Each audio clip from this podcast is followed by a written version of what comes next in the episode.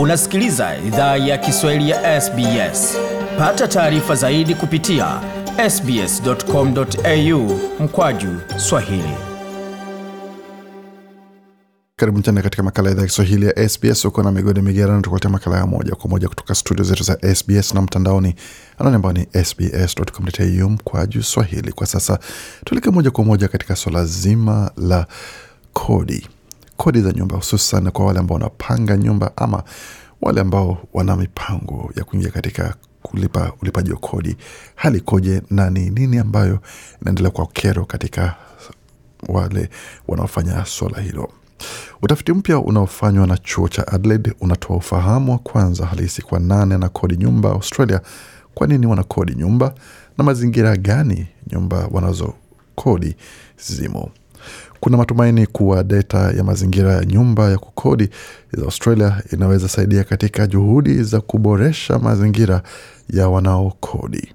Ndoto kubwa ya Australia daima ni imekuwa kumiliki nyumba yako, ila gharama za nyumba zinazoendelea kuongezeka, mishahara ambayo haiongezeki na mageuzi kwa hali ya maisha si hali halisi kwa watu wengi tena.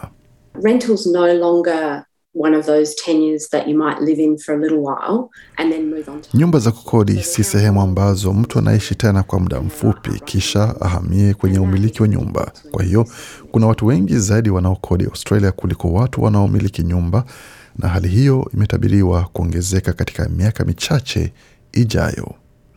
Hiyo ilikuwa ni sauti ya Profesa Emma Baker ambaye ni mkurugenzi wa kituo cha utafiti wa nyumba Australia katika chuo cha Adelaide.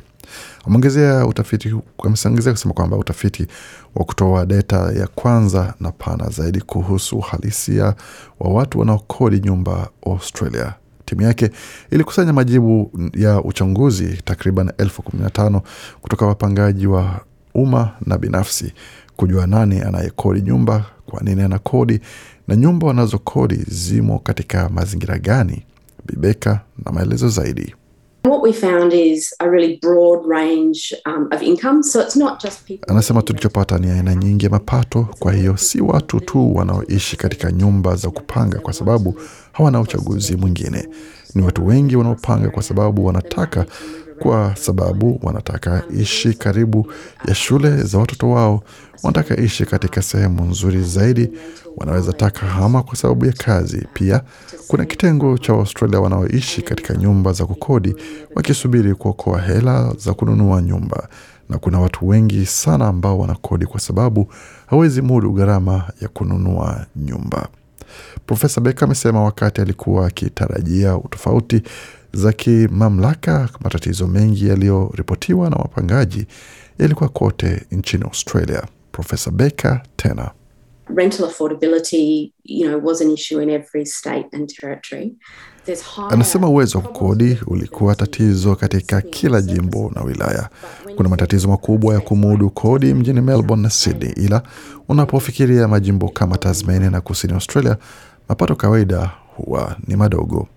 Kilichowapa wasiwasi zaidi watafiti ilikuwa mazingira ya baadhi ya nyumba. Profesa Beka tena between 20 and 25 percent of all rental dwellings were really hard to Anasema kati ya asilimia ishirini na ishirini na tano ya nyumba za kupanga zilikuwa ngumu sana kupasha wakati wa majira ya baridi, na unajua, zaidi ya robo ya nyumba za kukodi zilikuwa na matatizo ya ukungu.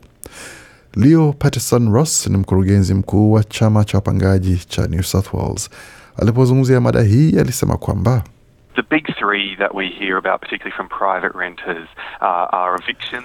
Malalamishi matatu makubwa ambayo huwa tunapokea kutoka kwa wapangaji binafsi ni kufukuzwa nyumbani, ukarabati, na wakati mwe- mwenye nyumba anatishia hela za dhamana au anadai hela hizo. Hiyo ni takriban asilimia sitini hadi sabini ya kazi yetu. Ameongezea kuwa sheria za kodi za Australia pamoja na uhaba wa upatikanaji wa nyumba za bei nafuu za kukodi ina maana kuna ukosefu mkubwa wa usawa wa mamlaka kati ya upangaji na wamiliki wa nyumba. Bwana Ross tena Primarily, this is around how easy it is to evict a tenant. And in Anasema kimsingi inahusu jinsi ni rahisi kumfukuza mpangaji, na katika kila jimbo na wilaya mmiliki wa nyumba anaweza mfukuza mpangaji bila sababu yoyote. Jimboni Victoria, hiyo inaweza kuwa mwanzo wa mwisho wa mkataba wa kwanza wa kukodi, na Tasmania. Pia ina kikomo cha muda wa kupanga, na Queensland inawasilisha mpango huo, ila unaweza fukuzwa bila kupewa sababu yoyote nzuri, na hiyo ndiyo sababu halisi ambayo wanaweza kwepa vipengele kadhaa vya makubaliano kama ukarabati, kwa sababu huwa wana mamlaka ya kusema sitaki kuhudumia na ombi lako la ukarabati, na nitatafuta mtu mwingine ambaye atakubali nyumba ilivyo. Hicho ni kitu ambacho Laura Velef alikabili katika miaka 15 ya kuwa mpangaji. Baada ya kushindwa kumudu gharama ya kununua nyumba mjini Melbourne, aliishi katika nyumba kadhaa za kukodi ka, katika maeneo ya kati kaskazini mjini humo, mara nyingi akilazimishwa kuhama kwa sababu mmiliki wa nyumba yake alitaka auze nyumba hiyo ama alikuwa ameongeza bei ya kodi, ila alikabiliwa na wakati mgumu zaidi wakati yeye na mchumba wake walipokodi nyumba kutoka kwa mtu waliyejua Bivelef na maelezo zaidi. He lived in New York, so we didn't go through an agent. And he- Anasema alikuwa akiishi New York, kwa hiyo hatukupitia kwa wakala wa nyumba. Alisema tu nichungieni nyumba, sitaongeza bei ya kodi, sina tatizo mkiishi hapo. Nyumba hiyo haikuwa na vifaa vya kupasha joto au kupoza wakati wa joto hadi Laura na mchumba wake walipokubali kulipia nusu ya gharama ya vifaa hivyo. Amesema mpangilio huo ulitumika vizuri kwa miaka mitano.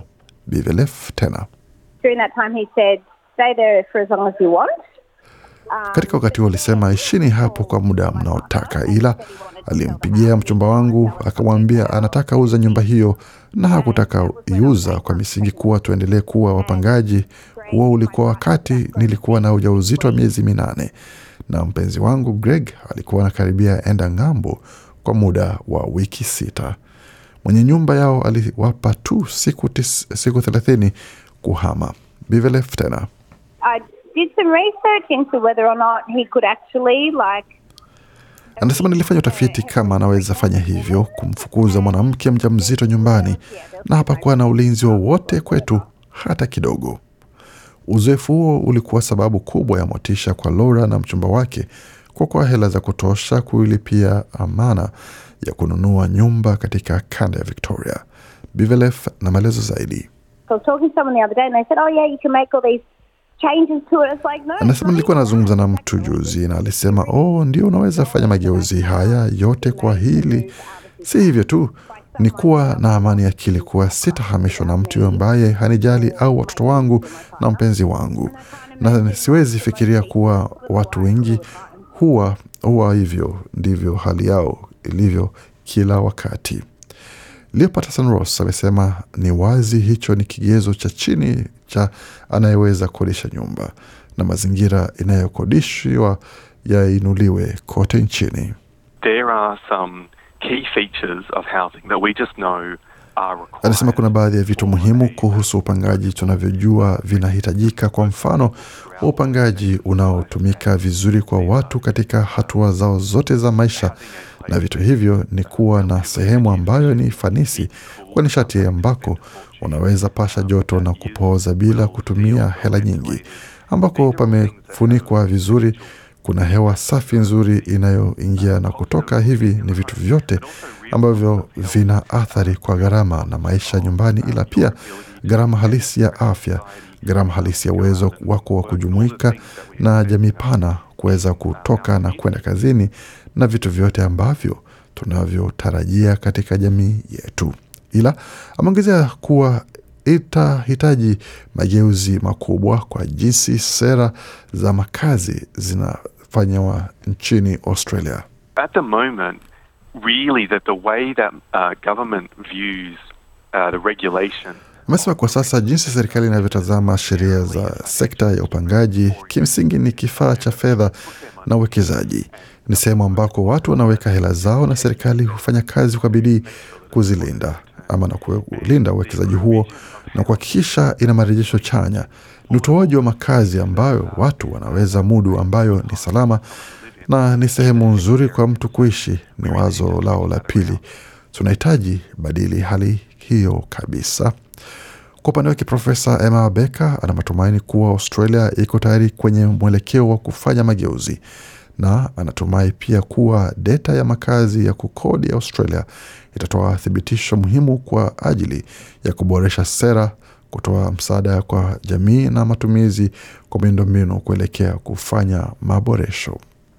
Victoria's led the way in terms of their minimum standards in the rental sector. Anasema Victoria inaongoza njia kwa upande wa vigezo vyao vya chini katika sekta ya upangaji, ila duniani kote nchi zinafikiria sehemu ambako zinastahili toa kiwango cha chini cha ubora wa maisha ya watu katika sekta ya upangaji na katika soko pana la makazi. Kwa hiyo nadhani tuko karibu ya mageuzi makubwa kwa jinsi tunafikiria kuhusu upangaji Australia na kunastahili kuwa maboresho yanayokuja kwa upande wa mazingira na ubora.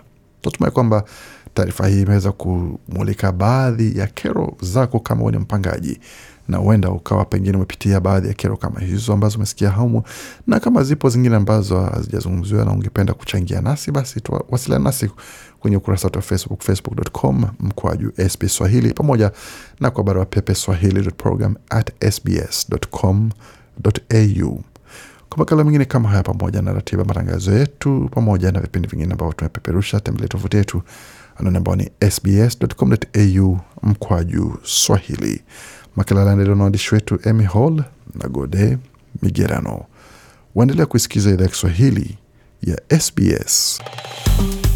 Penda, shiriki, toa maoni, fuatilia idhaa ya Kiswahili ya SBS kwenye Facebook.